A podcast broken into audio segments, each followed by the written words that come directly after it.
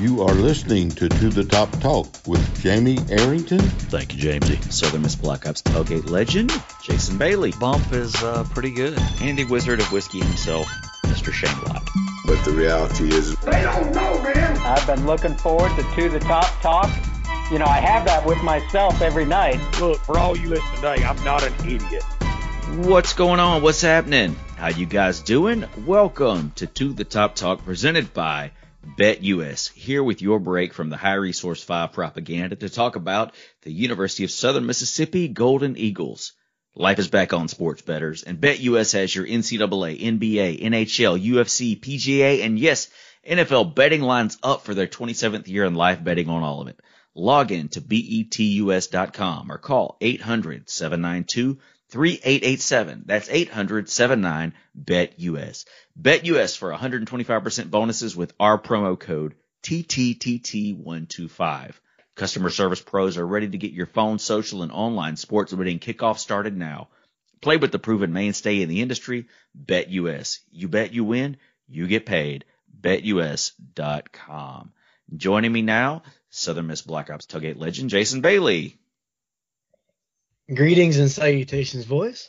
Good to be here. Thanks for pushing this show from Monday to Tuesday as far as the recording goes because it's soccer season again. So that means that on Mondays, we're out at Tatum Park with like 25 uh, mile per hour winds and 30 degree weather. I thought you were time. just such a big Crimson Tide fan that you wanted us to allow you to watch the game. Right. Well, I did have to catch up on that, uh, on that, on that monk marathon. You know? And the Wizard of Whiskey himself, Shane Lott. Was that, whoa, You was know, that a squeaky toy?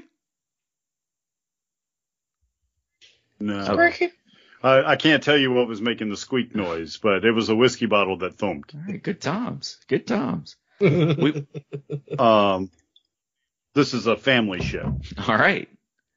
Fair enough. Uh, Um, yeah, that was a very squeaky that was cork, very, that it? was surprisingly, it was like a, it's like a dog toy whiskey bottle. I actually, you know, I've got my headphones on so I can hear the show better. So I actually, I, I barely heard it squeak. Um, but it was kind of close to the microphone, so uh, it may have been exaggerated a little bit. It may have been really squeaky. Who knows? These are noise canceling We're leaving headphones. they're they're We're worth leaving the the, squeak, squeaks in for Well, the toward- listeners so they can get their money's worth. Towards Sure. the end of the show, he'll actually break that down a lot more. Once he's had several of the thumps, it'll turn into Yeah. this is like the fourth floor of a whiskey bottle that came from a barrel that floated in the ocean, and because of the salt water, you get the squeakiness. You know, nothing that you said there was untrue about uh, some of the whiskey that I've drank in the past, uh, but you combined like four or five different bottles into one. You're welcome. All right, so joining us tonight, we've, we've got another guest, friend of the show. Uh, he's one of the guys that kind of stays in the chat box with us. Uh, he's very, very knowledgeable, big Golden Eagle fan. Uh, please welcome Brian Renfroe. What's happening, Brian? What's up, guys? I'm really excited to be here. I not often you get to be on the, a show with your favorite blogger, so I'm uh, thrilled to to have the opportunity. Uh, so we got to break some news tonight, and that no, we don't have any news to break tonight, but we uh we definitely can catch up on everything that's been going on with Southern Miss lately. We have a victor in our picks, our college football picks for the season, so we'll get to that in a little bit. But up first, let's touch base on some of the big happenings of the week, and really not a lot going on. We had some basketball games happen, of course, but the big news in the past week has been the transfers that Will Hall and company have been able to bring into this team. So this past week, since our last recording, we had four transfers um, who were in the portal from Southeastern Conference schools now coming to the University of Southern Mississippi. All of these players have Mississippi ties. So Will Hall definitely working the pipeline, working some magic to give us some depth up front on both sides of the ball. So up first, we have a defensive line transfer from Arkansas. He played at Jones and also played at Tylertown. Jalen Williams had an outstanding career at Jones College. I, I have a tough time not saying Jones Junior College, but Jones College um, was just an all-world a defensive lineman coming out of JUCO, committed to Arkansas, had a back injury. They decided to redshirt him after the season. He decided to hit the portal and come back home to Southern Miss. So uh, a very with, with the depth issues we have on the defensive line and and uh, you know losing Ty Sykes, I believe. You know, this is definitely a, a very nice pickup for the Golden Eagles. Renfroe, do you have any thoughts on Jalen Williams? Yeah, I think it's a tremendous ad. You mentioned his junior college career. He was the number one junior college defensive lineman in the country last year. Was really highly recruited. I, I think we were were in on him, but you know, just kind of the timing of Coach Hall being hired was pretty late in the process. But he's a player. He's got three years to play. Um, played at uh, the metropolis of Tylertown, and um, which interestingly, they've had a, a couple of Division One guys over the last couple of years. Uh, but you know, I, I know we'll talk about some of these others, but uh, I think the phrase Coach Hall had used is, you know, we're pretty thin there on the D line, and he wanted to kill that fly with a hammer, and, and he's certainly done that. And and uh, Jalen Williams will be a big piece of that. Well, if you're a Williams and you're from Tylertown, then you know how to you you know how You're to use player. a hammer. Then you seem to be a gigantic individual. You definitely know how to kill flies. Uh, up next, we have an offensive line transfer, interior offensive line transfer, projected, I believe, to play some center here at Southern Miss. Uh, Bruce Ramsey, six one and a half, 336 pounds, transfer from Ole Miss. Also played his high school ball at Harrison Central. Renfroe, what say you? Yeah, well, his name is actually Bryce Ramsey, but he will forever be known as Bruce from this point That's that's on me. Yeah, that's on me. Don't bring me down, Bruce. no, it, it is. this is uh this is a big ad. I mean, I think everybody that watched us last year knows that that for most of the year we really struggled at the center position and at the end of the year when Bryson Mays moved in from tackle, he played pretty well I think the last couple of games, but you would have to expect that that Bryce would be the starting center going into the fall. He um he also has three years of eligibility left. Um, last year at Ole Miss, he played uh, in every game. Um, started one game where the starting center was out, so definitely got some experience there. He's originally from Gulfport and played at Harrison Central High School, so really should be a key piece of the interior of that line, not just this year, but a couple more years into the future. So really great ad there too. Uh, another defensive line transfer that we got, uh, also from Ole Miss, played his high school ball at Wayne County, home of former Golden Eagle, Golden Eagle legend Tracy Lampley. Uh, I love who Lamp. doesn't, man? I had a conversation with him the other day. Yep. Super guy, super guy. Um, Quentin Bivens, 6'3", 295 pound defensive lineman from Ole Miss, might could possibly be uh, the uh, most heralded recruit out of this entire class. Yeah, he's and he's kind of proven too. He started last year at Ole Miss. If I think some people remember the opening game they played Louisville, I think in Atlanta or or someplace, and he was a starting nose tackle. Played really well in that game. He he started three games there last year. Um, I, I, something happened. He only played in seven games, and I think there was an issue with a coach or that's rumor. I'm not really going to get deep into it, but he's got a couple years left to play. I think you guys talked about Armandus Cooley last week that's transferring from um, Mississippi State. Uh, he's a couple years younger than Bivens, but they both did play at Wayne County. So, you know, you would expect that uh, with us at, before this class, we really only have one interior defensive line defensive lineman returning, and Josh Radcliffe, and so you would expect Bivens would be a candidate to play an awful lot there at uh, at nose tackle. So another, you know, really important ad. And you know, these guys that, that we're talking about are people that we're going to see, you know, against Liberty in game one.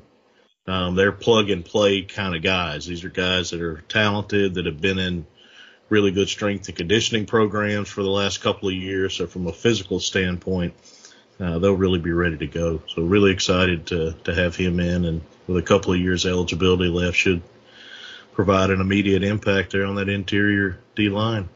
The final transfer of the week, definitely not the final final transfer we expect to end up at Southern Miss.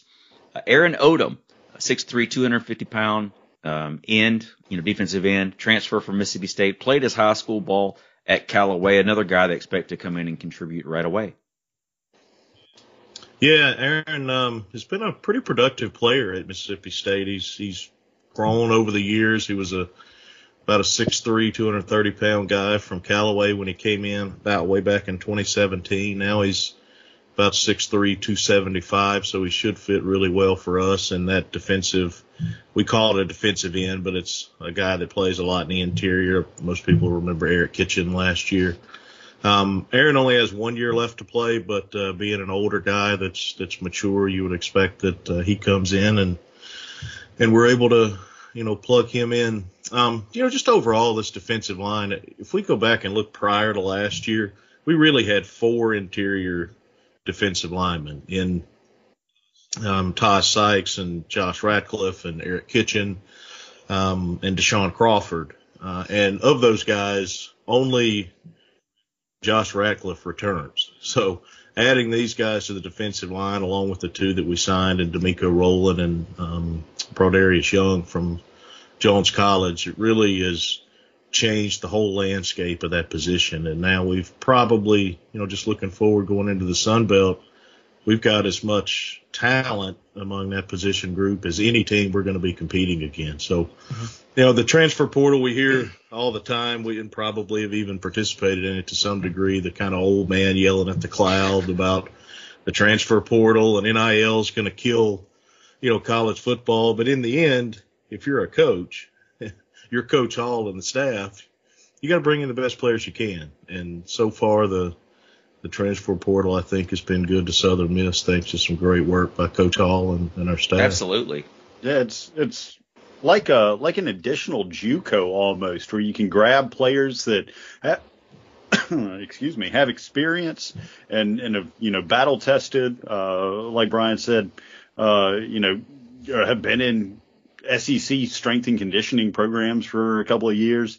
Uh, it's big to be able to infuse talent like that into your roster uh, especially to plug holes. And uh, I, I don't know what's going on on campus and, and what these uh, the the current players are doing. They've they've been actively recruiting these guys on social media for sure, but uh, I like it. And it, it seems like word's gotten out that if you play on the line and you'd like uh, at an SEC school and you'd like to come to South Mississippi, it's a fun place to be. And uh, it was it was a lot of fun following all these guys committing and and really uh, boost the potential for next season, uh, adding a lot of depth in, in some much needed spots. Let me ask you guys this: is this because um, I when the when the transfer portal thing first came up, it seems like a, a, lot of people that I talked to with Southern Miss uh, Southern Miss fans were were were just scared. They thought like, well, this is it. Every time we have a guy that's got any kind of ability whatsoever, he's gone.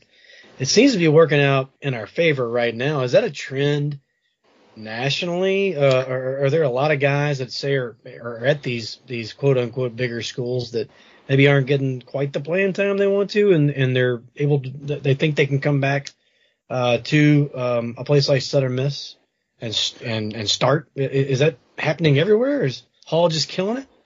I think it depends on the situation, really, because if you look at Louisiana Lafayette with Napier going to Florida, uh, I mean, you had an exodus of talent down there, which, um, I mean, so they went from, we wish you well at Florida to we hate you. We're going, uh, you, you've sapped our program of coaches and talent. You, you took the people that run the concession stands in the football stadium with you. Uh, we, it, uh, it's been quite a wild ride to follow that because, uh, I mean, we made some Louisiana Lafayette friends, uh, mm-hmm. again. That is, what their official university Twitter handle is, the University of Louisiana at Lafayette. So I, I feel free to use those terms openly. Um, but our new friends over there, so I, follow a good bit of them, and man, what a roller coaster ride that was. But it, it just goes to to say and show that. Uh, I mean, it, it could work both ways. You know, uh, we very well may be sitting here in uh, in a few years once Hall's got this thing rolling and we've got some good talent in the program and maybe there's a change. Uh, you know, Hall, you know, is offered a job elsewhere or or something happens, you know, whatever, whatever would lead to a change, and we get hit by a transfer wave as well. So uh, when times are good and you can reap those rewards, go for it because it very well may bite. You. I think too, it, it you yeah. factor in the climate that Will Hall's building here. I mean, you know, everybody I say everybody. There's quite a few Golden Eagle fans that have a, a borderline aneurysm anytime Frank Gore tweets any kind of lyrics that they do not understand. and he's made it clear he's not going anywhere. But you got guys like that who are really buying in. They're they're really excited to be Golden Eagles. They're proud to be Golden Eagles. That's that's resonating in them going out and recruiting other players. They're excited to be here. I think when the transfer portal, Uh, you know, originally happened with our coaching situation, we'd seen a situation where we were getting a lot of recruits that weren't getting offers other places.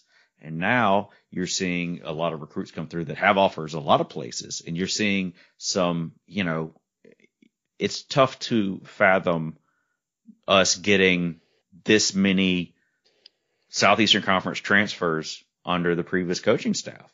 It, it, it No you way. know, so Yeah, no I way. think that there's something to be said about the way that Will Hall is resonating with the players and the way that our current players are buying into what, what he's doing and how that translates to our players communicating with the, the potential players out there in the portal. I think he it all. yeah, he didn't lie either, man. He said uh he said he was going to sign 32 guys. We'd have 32 brand new players next year. Um, and here we are. We're getting close to that number, right? How many do we have left?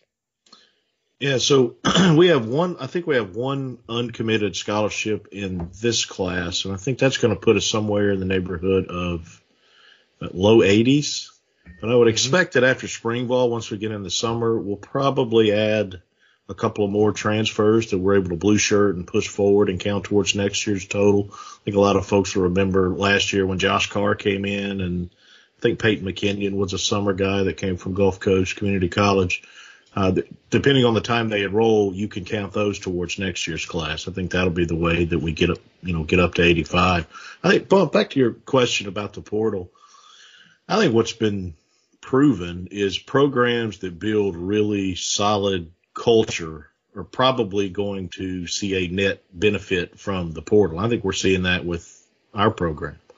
Uh, you can just look around the country at, you know, obviously Alabama has a certain culture and you see what they're doing through. Then you look at other teams that should compete with them on their level. Look at Tennessee last year or LSU over the last years, and they've lost half their team. Mm-hmm. So, you know, if you have that culture, not to say Southern Miss under Will Hall won't ever lose a good player to the transfer portal. I mean, that chances are that's going to happen. But if you have a culture that, you know, where kids want to be and you see those that are there, like our guys you see on social media, are really bought into the program. And I think guys are number one less likely to leave, and number two, if they're looking for a new home, you know they're really going to want to go be a part of something like that. So that's you know makes coaching changes probably scarier than they've ever been before. So let's just hope it's a while before Sure. we have to deal with that again. And this uh, whole portal thing sort of you know maybe it kind of has some self governance to it at some point in the future. But I think look, there's no question it's been a benefit for us so far. Uh, would have to also have to mention uh, another a player in the transfer portal we we spoke about last week, uh, John Rhys Plum, Plumlee, Plumlee, the uh, uh, Bruce Plumlee as we call him here at, at uh, to the top talk. Uh, John Rhys Plumlee, Plumlee, former Oak Grove Warrior, former uh, Ole Miss football player, um, announced he's going to UCF, which was kind of what was Whoa, whoa, whoa, what? UCF? yeah I was guaranteed on Twitter that he was coming to Southern Miss. Guaranteed. Him and Miles. both of them Both of them. yeah No, Miles was only 100%. yeah this Well, it was 100% until something happened. It was 100% until he decided to come back. So, um, this is not, not, I don't think this is really a surprise to, to anybody that's been paying attention. I know there were some local people getting their hopes up about, uh, John Rhys Plumlee. Certainly wish him the best. Um, but uh, yeah, he's heading to UCF to play, to play for, uh, and, and Kelvin Bolden now on staff at UCF after spending a year at Florida. right. So, Yeah. Mm-hmm. You know, in that regard, though, I, I I don't think any of us were were shocked at what happened. And, and you know, I actually listened to our show uh, today from last week, and Shane specifically, I, th- I thought we, the, we we handled what you know the whole Plumlee thing pretty pretty accurately. And um, but that being said, we still need another quarterback, right? I think we would all agree that there needs to be somebody else in that room outside of Wilkie, um, uh, Keys. our starter Keys, um, and Big Wang Lang. Is that it? Um, That's uh, Is that all appears we to be it at Uh, this point. T- yeah. Web- There's that T-Web? quarterback from. Uh, yeah. Um, there's a quarterback from Jones, maybe that uh, I don't think he's going to be on scholarship, but maybe a walk on. Okay, Um, so what, what I'm hearing Pearl is River, we definitely need another dude. Uh, I definitely would feel better if we Um, did have uh, somebody else. So that one spot remaining that Brian was talking about, if there is one spot, um, it sounds like uh, we went after a, bu- a bunch of guys that you know we just have to take them. Maybe if we didn't even like need them, like the defense is already really good, but you take the best player that you can get. At this point, with one left, are you are we just specifically saving that for the quarterbacks. I mean, I would think. I, I think I, I, I, I, I, we're gonna push somebody forward. I mean, if, Yeah, that's if what they I think if too. they don't get a quarterback with this last he one here, then they're going to get one this summer. I mean, I, I know the Hall's out working Yeah. the portal to try to, you know, see what he can muster up. I and think by for the, push it forward, you mean you don't get the scholarship this year, you're getting the It'll scholarship count towards next year's class. the next year. It'll count toward next year's class. yeah, yeah, the player will get the scholarship in the Okay. fall semester, but it it the Gotcha. because of the rules, you're able to count it toward the 30, the 25 to 32, however, however many it is next year. Yeah, I think, um, you know, with the right, if the right guy came along, you know, really soon, that using that last scholarship would be a possibility. I, I know they're, they're after, um, Calvin McMillan, who's a, a offensive tackle from Mississippi State that's in the portal that I think he played his high school in Houston, Mississippi. He's got four years left to play. He, um, I think he visited South Alabama last weekend, and I, I think he's supposed to to be on campus at Southern Miss at some point this week, and would feel pretty good about Coach Hall and, and Coach Greg's, you know, the likeliness that uh, once they get him on campus, being able to secure him. I think that's probably where they go with the last scholarship, and then. You know, the next kind of wave of quarterbacks likely comes after spring practice when a guy sees that he's you know, maybe not going to be the guy and, and goes in the portal and, you know, that, uh, but I fully agree we need to add a quarterback. You add the best one you can. That's a guy that can get on the field. Great. If not, then, uh, it's depth. And as we saw last Sure. year, you definitely need, uh, depth. and, Well, evidently we needed 10 to 12 of them. yeah, that was a little extreme. But, um, 85 Well- scholarships. We need 15 quarterbacks going forward. well, either way you look at it, man, we're it looks like we're putting together an all star caliber type squad. You know, specifically a bunch of Mississippi guys. So, um, he's walking the walk and you know talking the talk. So it's, I like what I'm seeing. I just I, I would I would love to see more depth in that quarterback room. Is all I'm saying. So this we kind of had an, some interesting back and forth news this week. So footballscoop.com reported that for the for the former Southern Miss head coach Jay Hopson was set to become the new defensive coordinator at Louisiana Monroe. Then other por- reports came out and said that was not going to happen. So as of right now, Jay Hopson still at Mississippi State. So was kind of looking forward to taking on his defense in the Sun Belt, but uh, you know, not not happening as of right now. It's so weird. How does something like that? that that's that's a strange turn of events, right? Uh, I mean, that, it's pretty random to hear where he was going to, and then that it's kind of like never mind. That was false information. I mean, how does it's, it's just so weird. But yeah, I definitely have my reality sign ready to raise up in the south end zone. Well, you know, you think about this. So, um, back, so we, this show has been going on now for six years. I think we recorded our first episode January 24th, 2016. Bump and I, we taught, we spoke about Monken. We had a great recording and then I'm watching the Patriots playoff game when Jamie Collins was playing and they're like, Todd Monken's going to Tampa Bay. So we had to go back and re-record. Yeah. Everything just kind of uh, fell apart. But did you think about like when we recorded that episode six years ago, if we were like, all right, uh, yeah, we're going to hire Jay Hopson and in six years, he's going to be an analyst at Mississippi State. You'd be like, what the hell? And then Todd Monken, uh, who went to the Buccaneers, he's going to go to Georgia as the offensive coordinator and win the national championship. We'd be like, what the? And we're going to, we're going to Yeah. hire Bobby Hall's son and he's going to coach us in our first game this year against Hugh Freeze at the Rock. And you're like, this is just bananas. I don't even know. well, 2021 was a crazy year. Evidently, from everything you just said, we probably should have seen it we coming. probably should have seen it. Oh, there's going to be a global pandemic Good too, uh, four years from now, and we're Yeah. going to And never we're going to ending. have to wear masks walking pandemic. into the football game. It's- It would have been, yeah, it would have just been unbelie- unbelievable, unreal. Uh, Jason and Shane are going to have kids. It'd just be like, well, that's, I don't, Yeah. I don't believe that. I would, on purpose. Boys, I've always loved to practice. You could buy a beer you in can the buy rock. a beer in the rock. Yeah. Yeah. So yeah, lots, lots changed in this, in this, uh, six year run.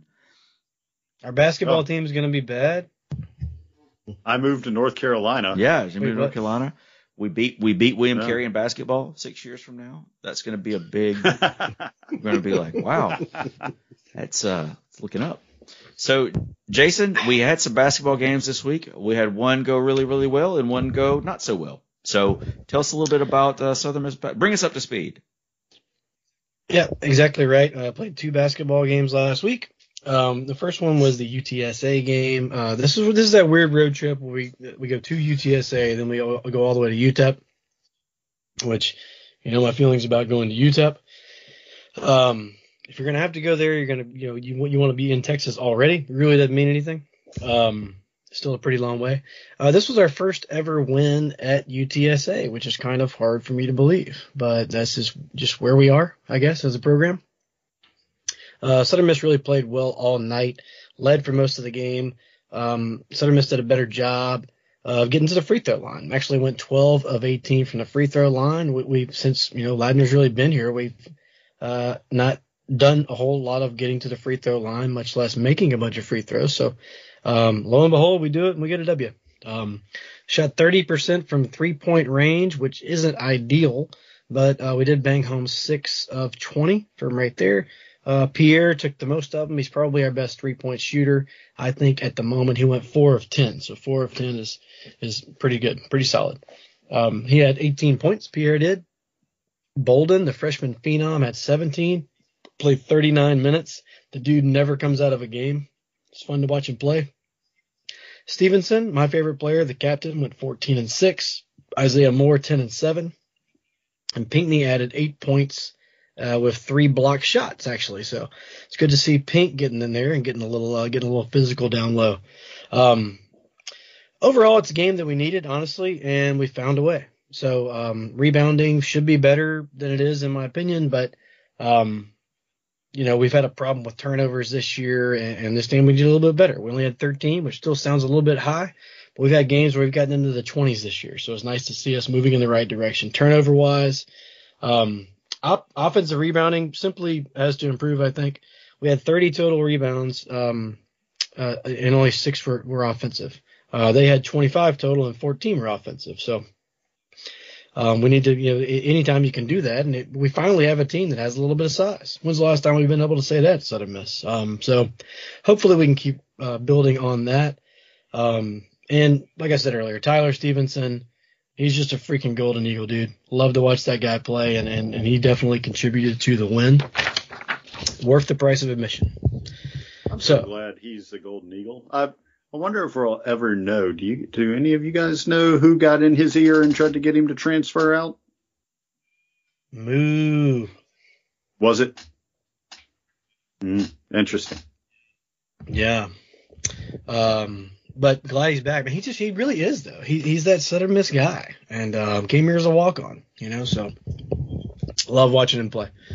And he's a lot taller than my five year old son. If anybody saw that tweet up. Okay, so then Jamie alluded to it, but the next game did not go as well.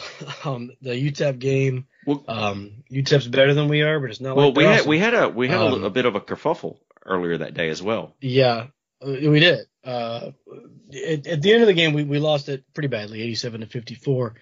Um, but you know, so I mean, and at face value, honestly, that's you know, you go on a road trip, uh, in conference play, uh, and you go one and one, right?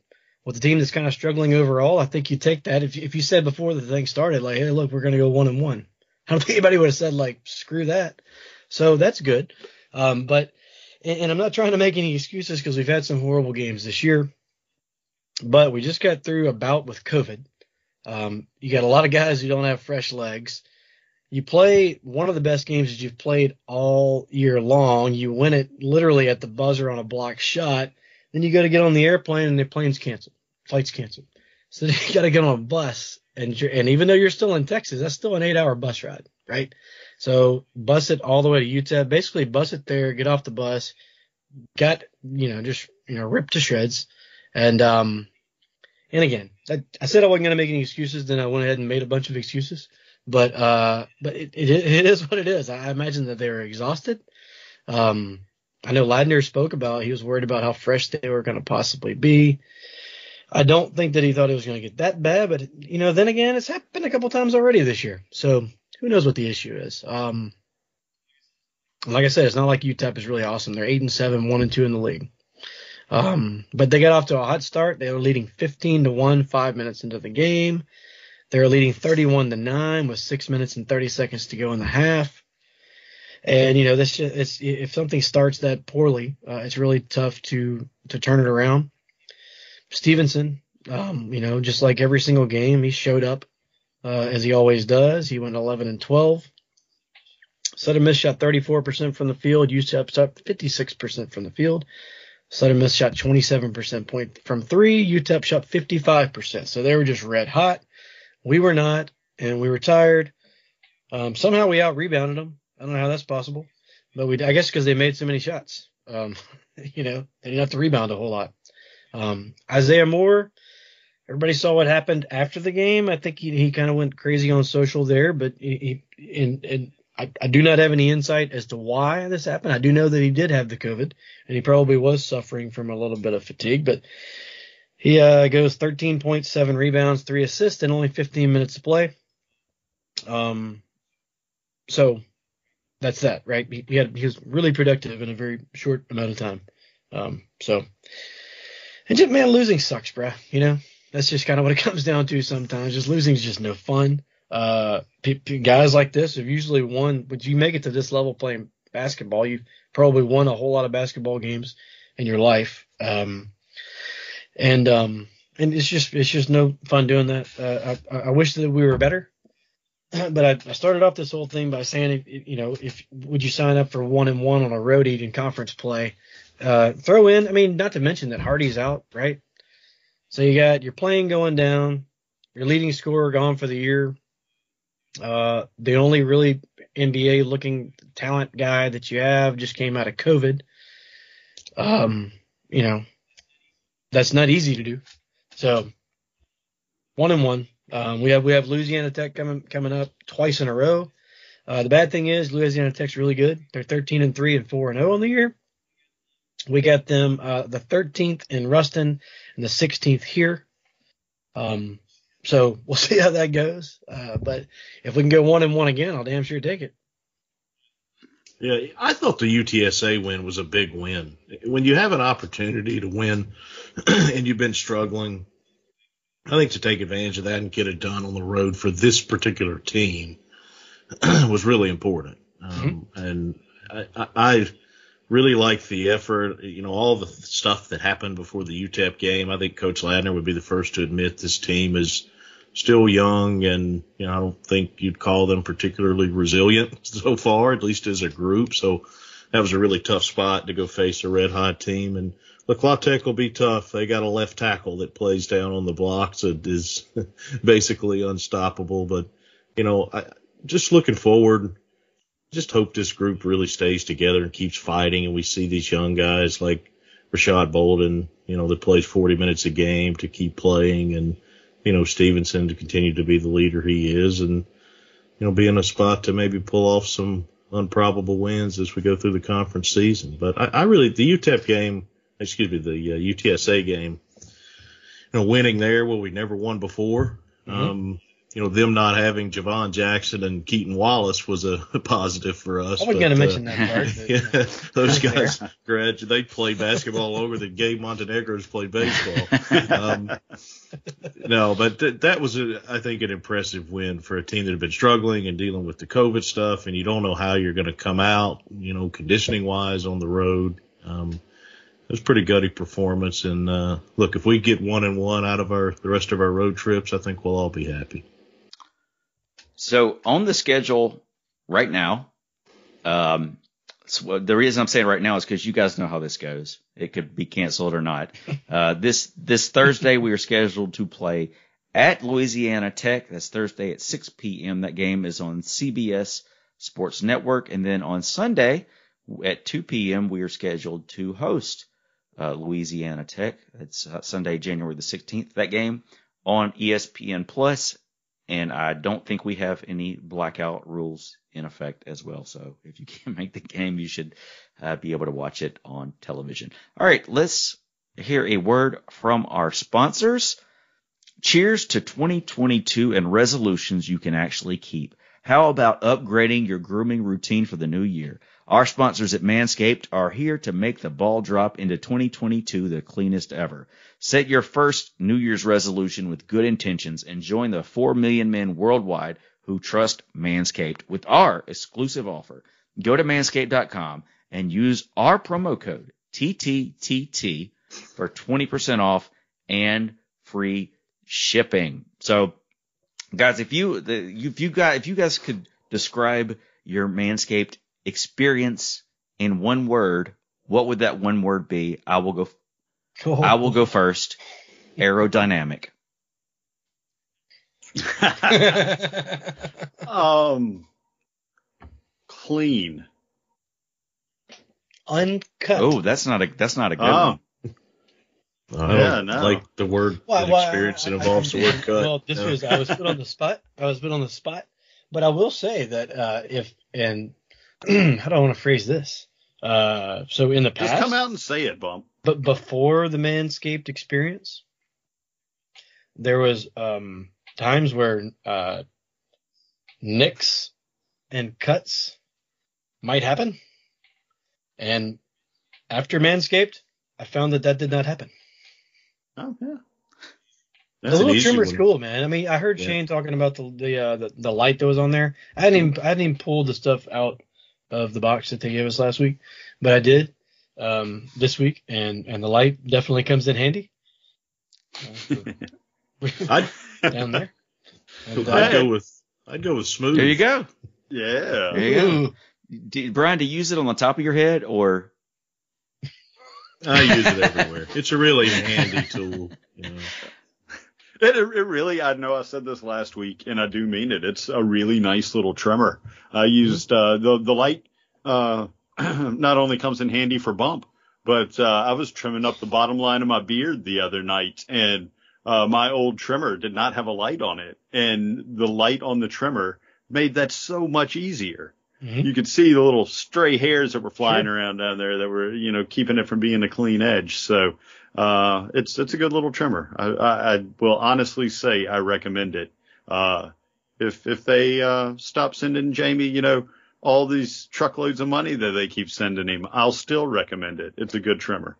I did actually. I had a listener hit me up, and he said, "You know, I'm so glad that that you guys ran that promo because I just talked to my wife about getting me my birthday. That's what I wanted for my birthday present was something because he he heard you talking about Shane about the back situation, right? He said, "I've got that," and um, I told uh, my wife to get me uh, one of these trimmers. He said, "Then I heard that, so I'm going to use the to the top talk uh, promo code." So Look, Worked out? I, will tell you for that application, you know, uh, we we know what Manscaped markets towards. Uh, they they drop hints in their lines. If you look at their logos, it's pretty obvious uh, what they're selling this product to trim. But as a hairy dude uh, that that doesn't need to just trim down there, uh, it beats the hell out of the trimmer that you used to use to trim my back because that little thing would scrape me up. It would cut me. Uh, none of that with this one. It was super clean, super smooth, did just as good, maybe even a better job of, of removing my, uh, built-in human sweater, uh, but did not cut my sensitive, delicate flower skin, uh, to pieces like the old trimmer did. So I'm being serious. Uh, we can probably stop talking about uh, trimming body hair at this point, uh, as people are tuning out, except for you, Marge. We know you like this part. Uh, and, uh, we'll, uh, get back to talking about Southern Miss. But, uh, it's, it's a good trimmer. It really Cut is my back into pieces. Dude, it, it would. I mean, it looked like, uh, I was having a lot more fun than I really was. It was, the, the back trimmer had me all clawed up.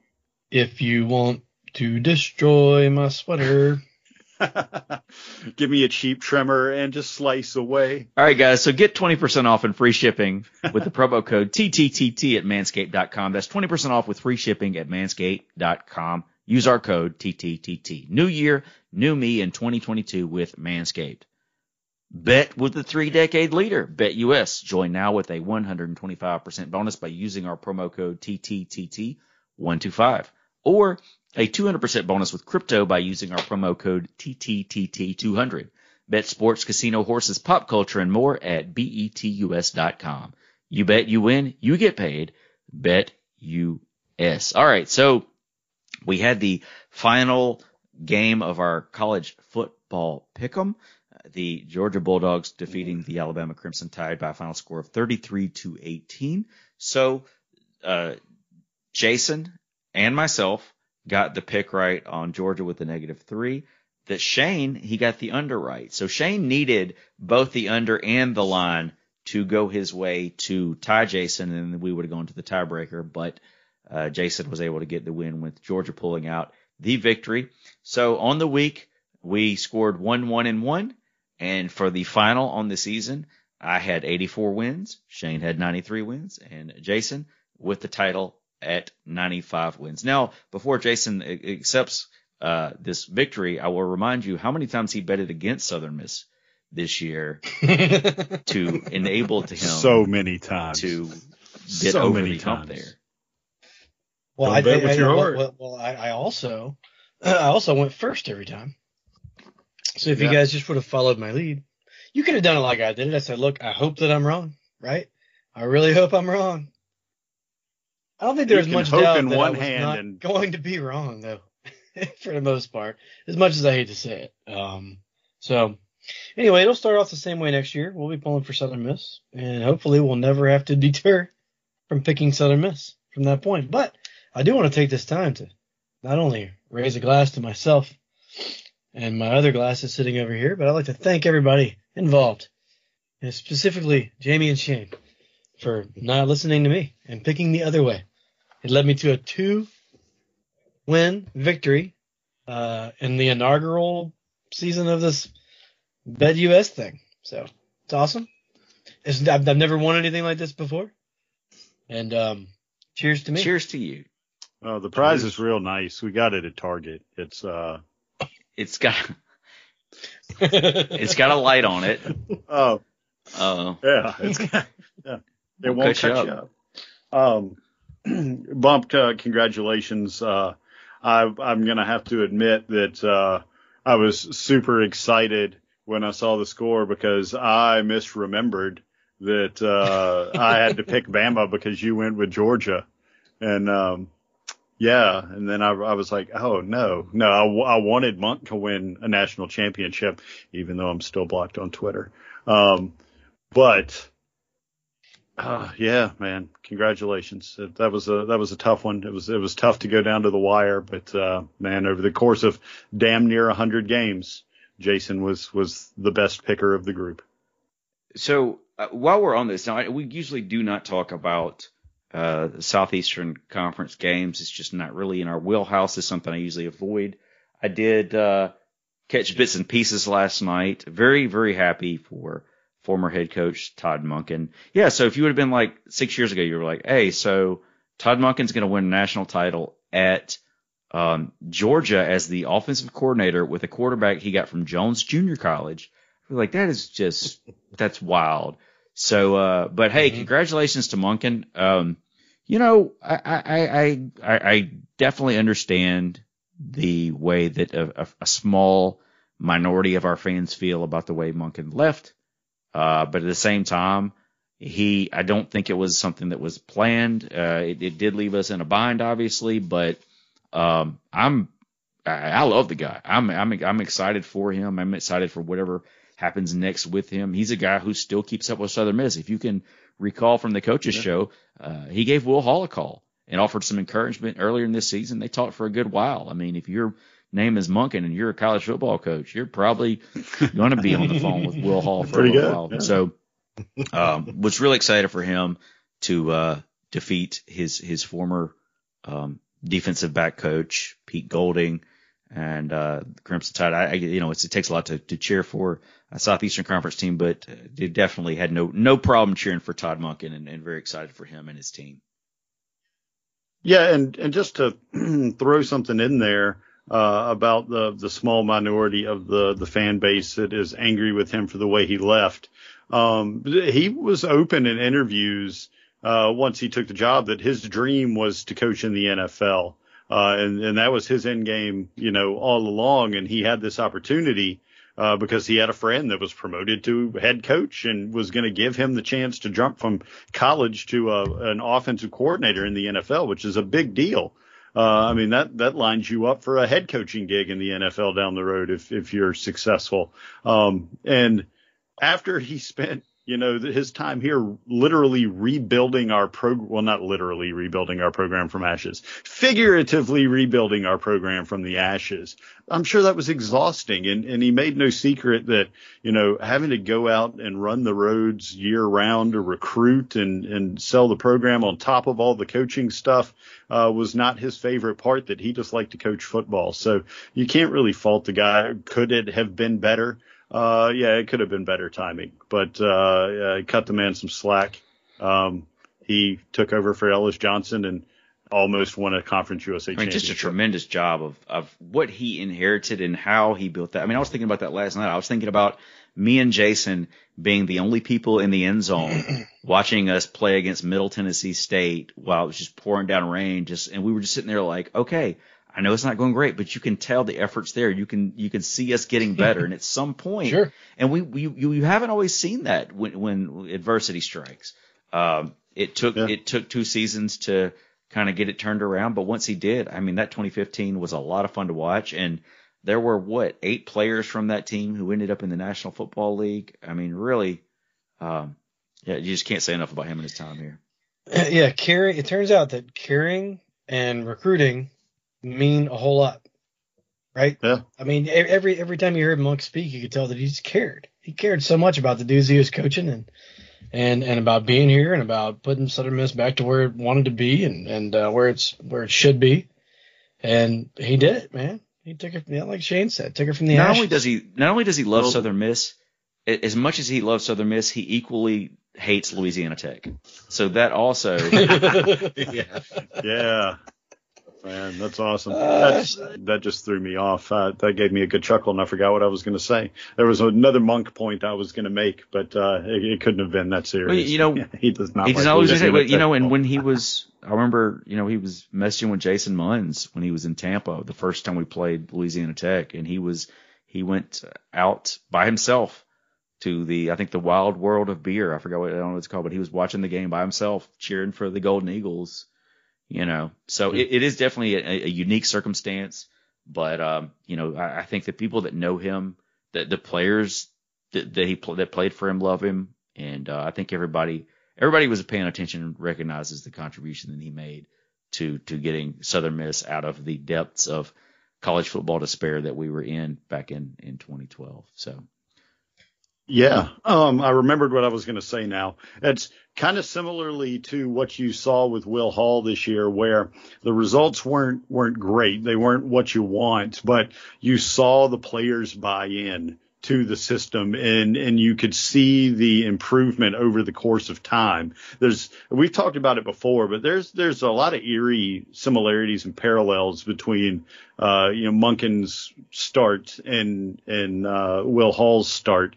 Um, yeah, I, I hope Will Will Hall's tenure is a little longer and he sticks around and there's more championships involved. But you see a lot of similarities to the way that they went about changing the culture and building the program. And that goes to show as a life lesson to us all. If you're an honest, genuine person and you treat people right, then yeah, it, things are going to go all right. Uh, you know, just just uh, um, you you can approach it you know one of two ways. You can be um, a guy that curses like Todd Monken, or you can be a uh, uh, good Christian man like Will Hall, who has admitted that he curses once in a while too. But uh, if if you're just a genuinely good person and uh, and you treat people how you want to be treated when you go about your business doing things the right way, then uh, then you're on a solid path. So Yeah, that go ahead. that, that guy, you know, he took uh, he took over this program in the darkest of dark places, recruited future NFL players to that very dark place, and brought it into the light in a pretty short period of time, all things considered. You know, in, in his third year, and he's a fantastic football coach, and you know, just a, a really, really good guy. And uh, I, I you know, yeah, the timing of when he left wasn't ideal, but hey, with the early signing day, that's the timing of when every coach leaves now. Yeah. Is a week and a half, two weeks before signing day. So, you know, I don't think anyone uh, offered their dream job would um, would turn it down because it wasn't the best timing for them to leave their current job. So. But there's a keyboard commando in Lamar County that's going to be really pissed off if I take this job. Exactly. Someone on Facebook. Yeah. um, so you know, hey, one of his old former players. Let's talk. Let's talk about some of his former pl- players. Let's talk NFL. So this Saturday night, both Ito Smith and Quez Watkins, Ito with the Dallas Cowboys, Quez with the Philadelphia Eagles, scored in Saturday night's NFL contest. That's the first time. no, that was Monday night, wasn't it? So Saturday night. Okay. I thought it was. Yeah, okay. Dallas. Uh, okay. Never mind. I'm wrong. Sorry. Both Ito Smith and Quez Watkins scored. This is the first time two former Golden Eagles, Patrick Magee was first to bring this up, and Southern Miss Twitter uh, reiterated that. First time two former Golden Eagles have scored in the same game since November the 19th, 1995, when Brett Favre was with the Green Bay Packers and Michael Jackson was playing for the Browns. So um, that was a lot of fun. If you were, you know, I'm not a fan of the Cowboys, uh, but I was super excited to see Ito get called up. He got called off uh, due to COVID, uh, a COVID scare with uh, some of the Cowboys. So Ito got to play the other night. Really tremendous to see him not only get to play, but to see him get into the end zone. So super excited about that.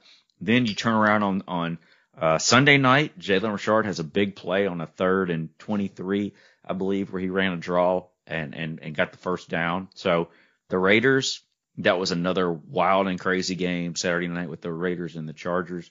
The Raiders winning and going to the playoffs. So seven teams in the playoffs have Golden Eagles on their rosters. Of course, the 49ers have Tarvarius Moore, who's not on the active roster. He's on the injured reserve. But uh, the other teams involved. So Rakeem Nunez Roches is with the Tampa Bay Buccaneers. Ito Smith with the Dallas Cowboys. Quez Watkins with the Philadelphia Eagles. In, those are all three NFC teams. In the AFC, Mike Thomas with the Cincinnati Bengals. Jamie Collins with the New England Patriots. And Jalen Richard with the Las Vegas Raiders. So if you're looking for a team to root for, um, that's at least six there. If you want to count Tarvarius, even though he's on the IR, that gives you seven teams to pull for in the NFL playoffs. Also, some futures contracts were signed this this um, past week. Uh, Cornell Armstrong signed to a futures contract with the Falcons, DeMichael Harris to the Colts, and Tim Jones with the Jaguars. There may have been others, but those were the ones that I was able to see. So, NFL playoffs kicking off this week. Now, if you guys listened to the Southern Miss podcast, which uh, you can find wherever podcasts are, are can be heard, last week, um, athletic director of athletics Jeremy McClain was on. He spoke about some facility improvements that are happening in and around the area. Uh, first off, Pete Taylor Park. Uh, correct me if I'm wrong here. Aren't we getting some new LED lights there at the Pete? Yes. Yep. I think they're almost done.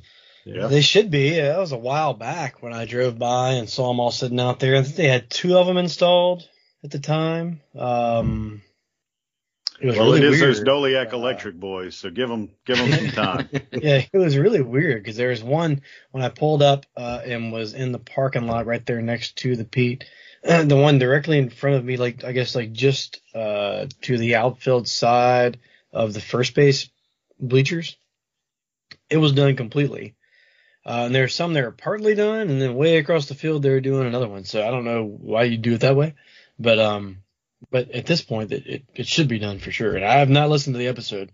So I'm not sure what else you're gonna give away here, but I know there are some other. I believe isn't the, a scoreboard also in the mix? scoreboard 36 by 50 is what I heard, uh, which is a humongous scoreboard. Uh, it's gonna be able to do all the stuff. Um, uh, with with I mean, unlike our current scoreboard, we get to like squint your eyes and you know try to figure out what's going on there.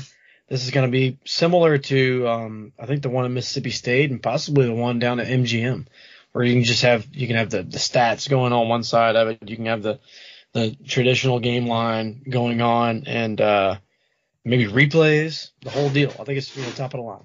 So Very cool. Very cool. Yeah. Is there any other baseball improvements that I'm that I'm missing here? Those were the main two, I think. they were replacing some netting uh, as well, new netting uh, for foul balls. Uh, and I want to say uh, there was more deck area or, or something along those lines right. going in. Well, uh, yeah. They, they, well, those boards just needed to be replaced. Was the Okay. deal uh, down that right field line? And Okay. and um, I I've not seen it, but I, I I saw some pictures. I think that they just replaced the boards. I'm not positive it's like a brand new deck area. It's just it was a deck area that was you know old, and now it's a deck area that's new. Okay. All right. We'll take it. We'll take it. New deck. deck. And we're also making some, uh, you know, still in the process of making some uh, renovations to Reed Green Coliseum as well. I know we have been making some improvements, but we will continue to be making those improvements with the the one percent tax as well. Do you, you guys have any insights into what's going on with Reed Green Coliseum? I don't. Renfroe, do you know anything? Do you have any insights there? Yeah, I mean, I, I- I've heard a bunch of things. I'm not sure what exactly the uh, the, the the the next step is, but um, but yeah, what, what do you know? Yeah, I think it's it's still a little bit of a work in progress, but Jeremy's talked about that uh, they have retained an uh, architectural firm, so they've had some architects there looking at different things, and I, you know, there's a lot of stuff that you walk in the Coliseum and it's very evident um, that you know needs to be upgraded. Things like restrooms and concessions and just typical cosmetic things on the outside. Um, I think it's really interesting that that with that one percent tax, you know, that money is supposed to be used in a way that would upgrade the facility that would also benefit the community to have community events and and so on. And and I'm sure um, you guys remember at least to some degree you know when I was a kid and I'm 41 there were tons of events at Reed Green from concerts to wrestling to um, and it's been a really long time, if you think about it, since we had any event like that. Really, anything other than a say a community, you know, high school graduations and things like that. So there's some infrastructure stuff there too. One of the big reasons is the tunnel on this, I guess that'd be the southwest side of the Coliseum, where the visitors' locker Mhm. room is, is where they have to load equipment from outside to get it down to the floor. But there is no ramp to drive directly to the floor. So equipment has to be manually unloaded and taken down a series of levels. Well, you know, companies like the WWE or concert productions, they just don't go to places that have that anymore. So, um, I think, you know, besides the obvious things that you see in modernizing the look of the building, and I'm sure with video screens and, and stuff like that, there is some, some infrastructure type things that'll be done, uh, to, to improve, you know, get more events in there, which is a benefit to the university. It's a benefit to the, you know, to the program to be able to have those events. And, um, you know, maybe at some point, uh, in order to be sure that that Coliseum is available, we could even look at, uh, you know, look at the possibility of having a practice facility there on the, on the south side adjoining where the locker rooms and the, the coaches offices and things like that. So I think those kind of things are at least being explored. Um, but I, I would expect, just based on you know, kind of what we've heard from Jeremy, that we would, uh, you know, sometime in the next, I guess this spring would be a fair way to characterize it. I think they intend on making an announcement on the direction that they plan to go with the Coliseum, which is it's exciting and look, it's sorely needed. Man, it's uh being the head basketball coach at Southern Miss right now from a recruiting standpoint, facilities is not the easiest thing in the world. And you know, we're uh we're behind um as far as our facilities and, and the, the arena itself and the Coliseum, but I think with the the leadership that we have in place now that uh, they will not just catch us up um, but hopefully get us in a place where for the next, you know, 10, 15 years, once it's completed, uh, we're, we're in a good spot. Here's what I would do. First thing, ribbon all the way around, right? Yep. Second thing, concourse, concession stand, bathroom. This is all still inside. At some point, this damn thing has to be black and gold on the outside at some point, right? I don't care if there's some lights shining on it, like the side of the Superdome. Um, I don't care that it looks like the mothership from the side, but at the end of all that, if it is uh, a little bit different, maybe it's the same bricking that you put on the rest of the buildings on campus. Something has to be uniform Right. there, and then it needs a damn front door. If I was a, if I was coming from out, uh, if, if I wasn't a, a a visiting fan, I don't know what I would do. Like, Where the hell, where would you go if you pulled up and you just there's doors everywhere? The- I mean, like, would you know like where to go? I know where to go just because I've been going to the same door for years and years and years. But if I, if I was just another fan, um, like, where's the front door to this place? Doesn't have one. So, like Renfroe said, if you pick pick something there and you can redo it because it needs redoing, as far as what we can see, it's not like there haven't been any renovations. Uh, when you Stacy was here, we added the, all those little meeting rooms and the the weight room and the new offices and all that. If you go in through that uh through the other side, not the southwest side, no, not same side. Yeah, if you get through that same side Renfroe was talking about, where the offices are, it looks great. Yeah. You know, nobody ever sees that. So Right. we've done some stuff, but all the stuff that we can see all the time hadn't changed a whole lot. So it needs to be fixed, and it is being fixed. So that's cool. Yeah, that whole front door idea to me, I, I've always thought on the north side facing 4th Street, you've got space there. Yes. You know, just like a big lobby entrance that could even open to be opened up all the way to the, the concession stand over Yes. on the left side that, you know, could maybe even be event space or something like that. It's one of the few places on campus where we actually have room to do something that we may want to do to a facility. You know, that's really a struggle with a lot of our, you know, a lot of our other facilities, but, uh, ho- hopefully that's part of the plan. So Shane, why don't you bring us up to date on the women, women's basketball? Yeah, the uh, the ladies had an interesting week uh, last week because the last time we talked, let me concentrate so I don't spill whiskey all over my desk. Uh, the last time we talked, they had games scheduled at UTSA or versus UTSA and versus UTEP in Hattiesburg on the 6th and the 8th, respectively. Well, both of those games were postponed. Uh, so it looked like the Lady Eagles were not going to play last week, uh, but Louisiana Tech became available. So on Sunday the 9th, we went to Ruston and played Louisiana Tech, and the ladies got their first Conference USA win of the year with a 65-59 outing against the, what are they? The, they don't call, they're not the Lady Bulldogs, are they the Lady I think they are the Lady Techsters? Techs. They are the Lady Yeah. Techsters. Yeah, that's just like Louisiana Tech to have multiple mascots. Bunch of idiots. Um, anyway, uh, back to the game. Dominique Davis, high scorer for both teams with 27 points. Uh, of those 27, 15 came in the fourth quarter. She was a big reason why the Lady Eagles walked away with a victory. Uh, also, Rose Warren had a career high of 16. Uh, defense really helped the Lady Eagles out in this one, uh, but they also went on a 10-0 run with less than five minutes remaining to really seal the deal. So Lady Eagles leave Ruston sitting at nine and five, one and two in Conference USA. Uh, next week, we had uh, a scheduled game against Louisiana Tech again for Thursday the 13th. Uh, that one is in Hattiesburg at six o'clock. Uh, we were not supposed to play again uh, after that game until January 22nd, but it looks like we are going to make up at least that UTEP game in Hattiesburg, January the 17th. uh, which is next Monday, and that is at one o'clock in the afternoon at Reed Green.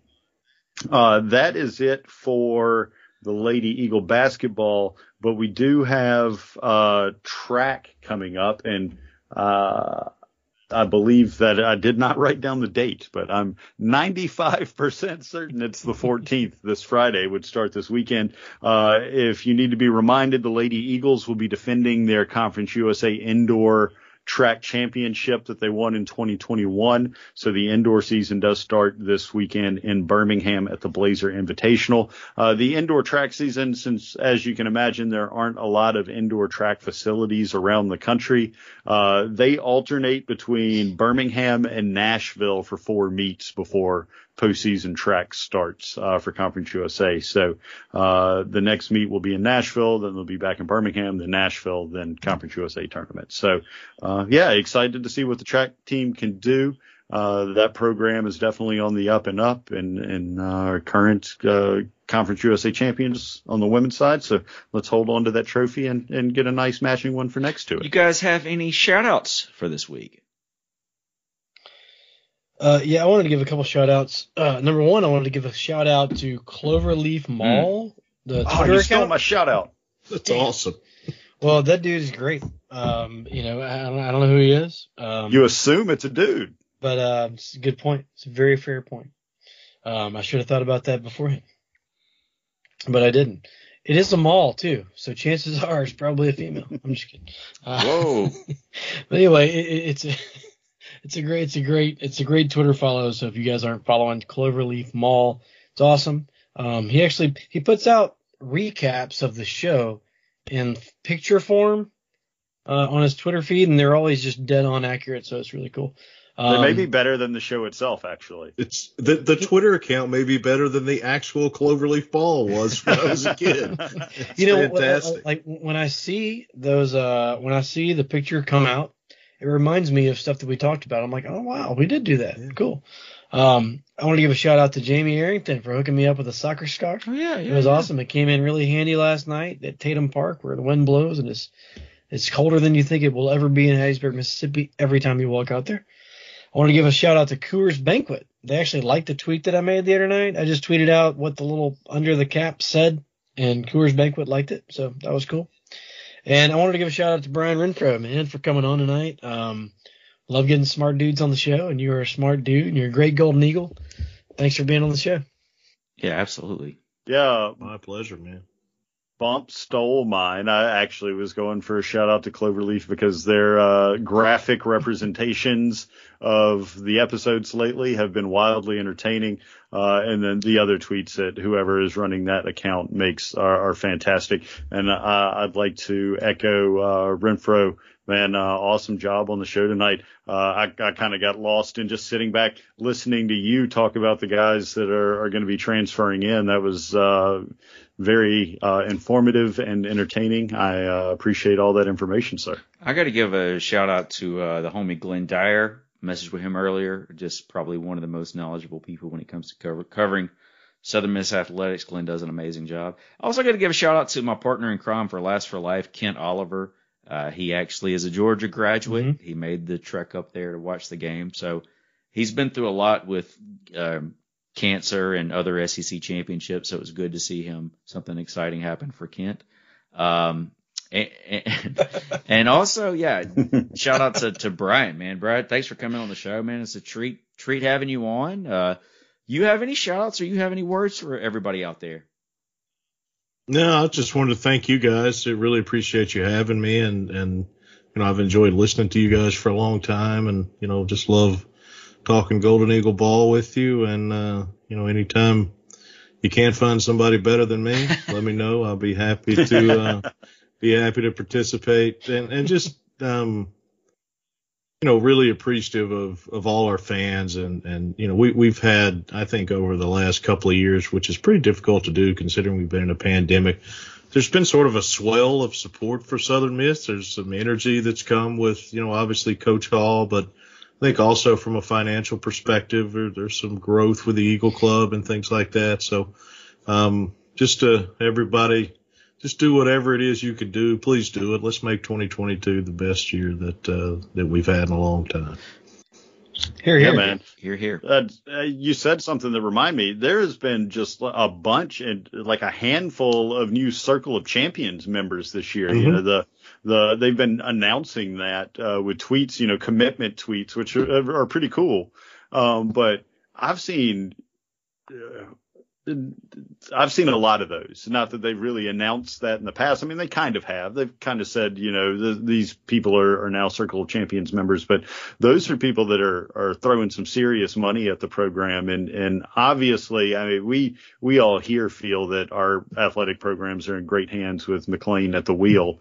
Uh, but it, it seems that people with uh, the disposable income to run college athletics departments are feeling the same and are starting to come on board, which is great to see because we've been doing a lot with less for a long time. Man, it, it'd be fun to see what we could do if we didn't have to do a lot with less. Uh, and you know, that's just, uh, you know, I, I don't give uh, a ton of money to the uh, athletic department. It's not cheap to live in the Raleigh area, and uh, I have a kid, but I do give money to the athletic department. And if we all just gave what we could give, uh, we, we'd be in a much brighter situation. We're gonna have a, a Labor Day telethon this year. For just 27 cents a day. You put Will Hall on a television telethon to raise some money for Southern Miss. I bet you'd be damn surprised how much money that man walks away from that that uh, broadcast. That's true. No Very fair point. That's uh yeah. Um and before Jamie uh tries to end the show, uh as he he smiles slyly at me, I'm gonna sneak my whiskey in here. Uh three uh pours for tonight where uh I, went all with wild turkey rye whiskey tonight. I didn't drink bourbon. Um I started off with a Russell's Reserve six year old rye. Uh that one comes in at 90 proof. And then I bounced back and, and went with one of the few vintage bottles I have. And it's funny that a 2004 bottle is now considered a, a dusty bottle of whiskey. Uh, but I guess that was 17 years ago at this point. But It's legal. a uh, Wild Turkey Austin. Yeah. Well, Okay, Winger. 17. I, I yeah that much too enthusiastically before I thought about the number. Um, uh, but that was a uh, a 2004 bottle of uh, Austin Nichols Wild Turkey back when it used to be an Austin Nichols company. Uh, just uh, 101 rye, just their their classic uh, stuff, and then follow that up with uh, with a modern day uh, bottle of the Wild Turkey 101 rye as well. And uh, for people that aren't super into whiskey, but you may be interested and you, you don't want to drop a lot of money on a bottle, uh, Wild Turkey 101, or, or if you're, you're scared to start off at 101, you can go with the 80 proof. Um, but, uh, you get you a fifth of, of Wild Turkey 80 proof or 101 or, or the 101 rye. Uh, I mean, you're talking less than $25 for a bottle of whiskey and it's the same recipe that they've been making for 50, 60 years. It's quality whiskey. They make it in a quality way and it's really good stuff. So you don't have to be out there chasing unicorns trying to find that, that Blanton's that everybody walks into every liquor store hunting for. Uh, there's a lot of good stuff that's on the shelf that, uh, you don't have to give an arm and a leg for. So grab you a bottle of, of just good old wild turkey and, um, drink it straight, put it on some ice, mix it with some Coca-Cola classic if you want to. It's your whiskey. You paid for it. You know, I'm not a whiskey drinker, but at some point I want to, I want to have some cognac on here just so I can be like, yeah, and I, I, I got my Co- Cavatier right here. Uh, Carla, what is, uh, I bet Mr. Jamie Ferris at Lincoln Road Package Store has got some very fine cognac. I cognac bet he does. I bet he does. I think I think I saw some over there, and that's what I thought about. I was like, you know, I haven't had Cavatier in a while. I wish you would have said something before Christmas. We would have hooked you Yeah, up with a bottle. right? Too, Too late now. Not giving you just a random Right. present. Uh, well, hey guys, so um, we had a contest on Instagram. Uh, shout out to uh, Emily Oh, yeah. Claire. Um, I don't know her last name. This Twitter, uh, Instagram handle. Winning the winning the shirts heard for her and her homegirl. So their shirts will be shipped out to them. We've got some new designs that are going to be coming out soon. So check out the website and all our social media bios. It's jmerrington.net slash to the top talk. We still haven't bought the domain yet. I guess I need to just do that and quit bringing up that I haven't done it on the show every few weeks. Um, Yeah, for everybody out there, I want to out Jamie here because the domain is like twelve dollars. I looked into it. It's it's not like he's like, man, we got to drop like twelve hundred dollars on this domain name. It's I. I will. it. I'll make a groundbreaking announcement here. I will commit to sponsoring the domain. Well, you know, yes. he's our he, he's our own personal circle. You know, of when I was when I was out of work, I would cut. I Jason, I was like, all right, dude, I'm gonna I'm not gonna get this the Skype line to call people anymore for right now until I get a, a job. And I've had a job now next week, but will be a year since I've been back working. So there's Hey. yeah, no excuse, no excuse. Milestone. But anyways, Nice. hey, Well, I've been running my Twitter account now since 2009, and it really feels weird for me to uh, have my link on there as jamiearrington.net. So I, I would like to put to the top talk dot whatever. It doesn't matter. It could just be to the top talk. You can leave if you if it saves two dollars, leave off the dot. You know, and it's a great way for me to promote myself when I have no shows to promote and nothing to promote other than this podcast. So uh, it, it makes total sense for me to throw my name out there on on top of everything. I, I just use it because it's a hub for for everything. So good stuff. Hey, appreciate all you guys. Thanks, Brian. Thanks for coming on the show. Appreciate all you guys for Yep. listening. And as always, Southern Miss to the top. Talk.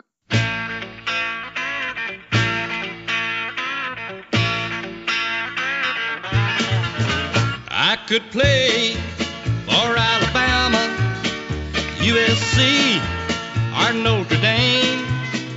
You have lots of things to offer, but Southern Mississippi put you all to shame. I was born here in Hattiesburg, never ventured far away. When it comes to playing football, here in Eagle Heaven is where I'm gonna stay. I could play for North Carolina, Ohio State, or LSU.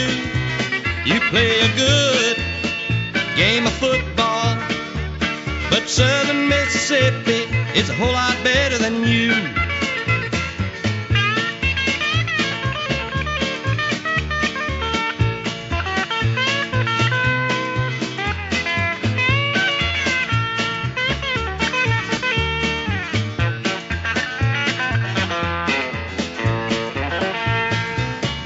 Football season is over and done, the fans here in Hattiesburg will be proud of what we've done. I could play for the Georgia Bulldogs, Florida State, or Tennessee, but I chose Southern Mississippi, and right here at home is where I'll always be. I could play.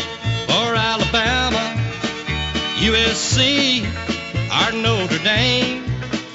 You have lots of things to offer, but Southern Mississippi puts you all to shame.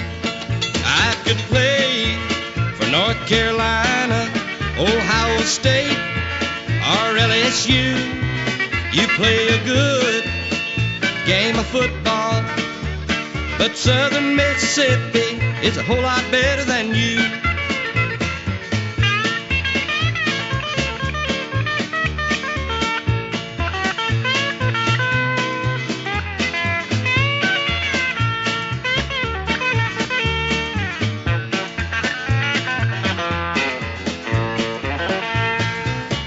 Football season is over and done, all your teams with famous names will see we're number one. Ask Mississippi State. Ask Mississippi State. Call Katie Case Bailey with Dunbar Real Estate for all of your real estate needs. Katie Case Bailey, Realtor Extraordinaire. Something to show, something to list, something to sell. Call today at 601 408 9980.